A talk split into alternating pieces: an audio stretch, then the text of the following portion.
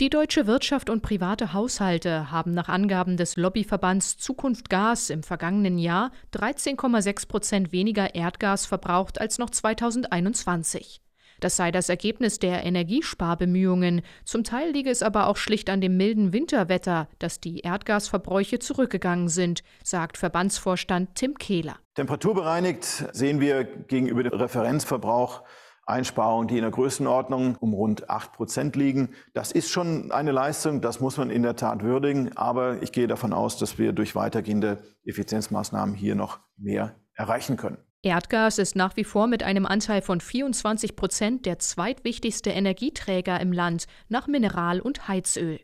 Dass Unternehmen und Haushalte vielerorts von Gas auf Kohle oder Öl umsteigen, sei keine gute Nachricht für das Klima, betont Tim Kehler. Mit Blick auf die weiterhin hohen Energiepreise gibt der Lobbyverband der deutschen Gaswirtschaft vorerst keine Entwarnung.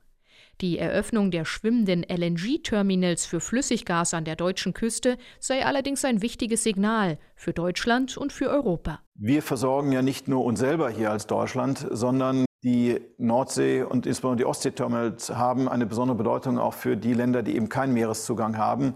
Gerade Tschechien, äh, Slowakei, äh, aber auch perspektivisch Österreich, äh, auch die Schweiz werden über unsere Terminals äh, dann auch mitversorgt. Der Verband erwartet, dass sich die Preisentwicklung im Laufe des Jahres beruhigen wird.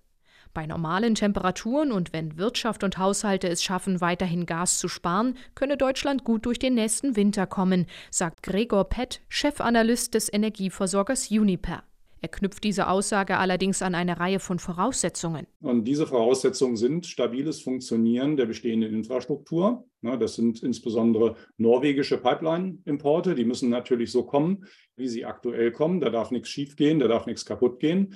Dann LNG. Wir müssen die Infrastruktur so ausbauen, wie das der Plan ist. Und wir müssen sie vor allem auch mit Mengen füllen. Gregor Pett plädiert in diesem Zusammenhang dafür, Lieferverträge über zehn Jahre und länger abzuschließen. Deutschland könne sich nicht weiterhin darauf verlassen, dass kurzfristig LNG auf den Weltmärkten verfügbar sei. Nach Einschätzung des Verbands Zukunft Gas könnten die USA künftig der wichtigste Handelspartner für Flüssiggasimporte werden. RBB 24 Inforadio vom Rundfunk Berlin-Brandenburg.